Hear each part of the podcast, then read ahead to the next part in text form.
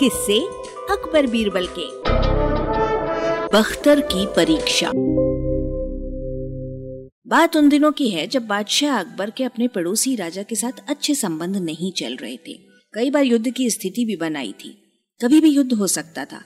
इसलिए बादशाह अकबर ने युद्ध के लिए एक नया और मज़बूत बख्तर बंद, यानी कि लोहे का वस्त्र जो युद्ध के समय पहना जाता है, ये बनाने का आदेश दिया। कारीगर ने बहुत प्रयास के बाद एक बहुत ही मज़बूत बख्तर बंद बनाया और राजा के सम्मुख प्रस्तुत किया। बादशाह अकबर को वो बख्तर बंद बहुत पसंद आया, लेकिन अगले ही क्षण उन्हें उसकी मजबूती पर शक होने लगा।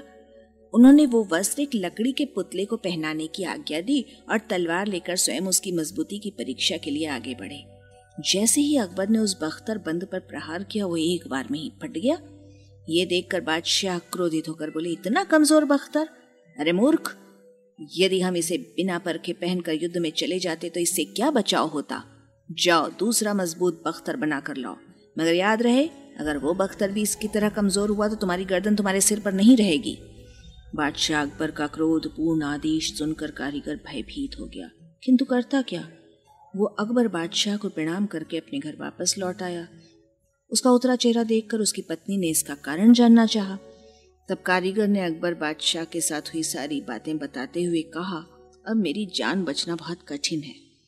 उसकी पत्नी बहुत चतुर थी। कहने लगी, मर्द होकर जरा सी बात पर भयभीत होते हो। बीरबल के पास जाकर बचने का कोई उपाय क्यों नहीं पूछते? पत्नी की बात से उत्साहित होकर कारीगर बीरबल के पास पहुँचा और सारी बातें बताकर प्राण दान की प्रार्थना की। बख्तर बनाकर ले जाओ।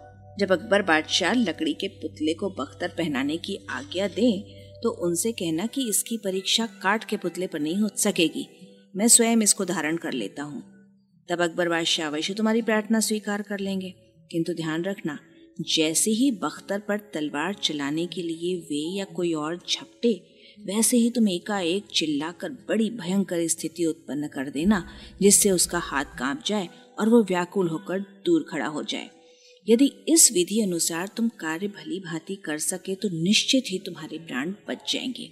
अकबर बादशाह के पूछने पर इसका कारण ये बताना कि मेरे इस बख्तर को पहनने वाला कोई काट का पुतला तो होगा नहीं। कुछ ना कुछ तो अवश्य शक्ति रखता होगा, फिर वो अपने प्रतिद्वंदी को पास ही क्यों भटकने देगा? दैव योग से यदि कोई दुश्मन पास आ भी जाए तो उसे कुछ ना कुछ तो खौफ होगा ही। और इस तरह वो आसानी से बख्तर नहीं तोड़ सकेगा। बीरबल ने उसे ढांढस बंधाते हुए कहा।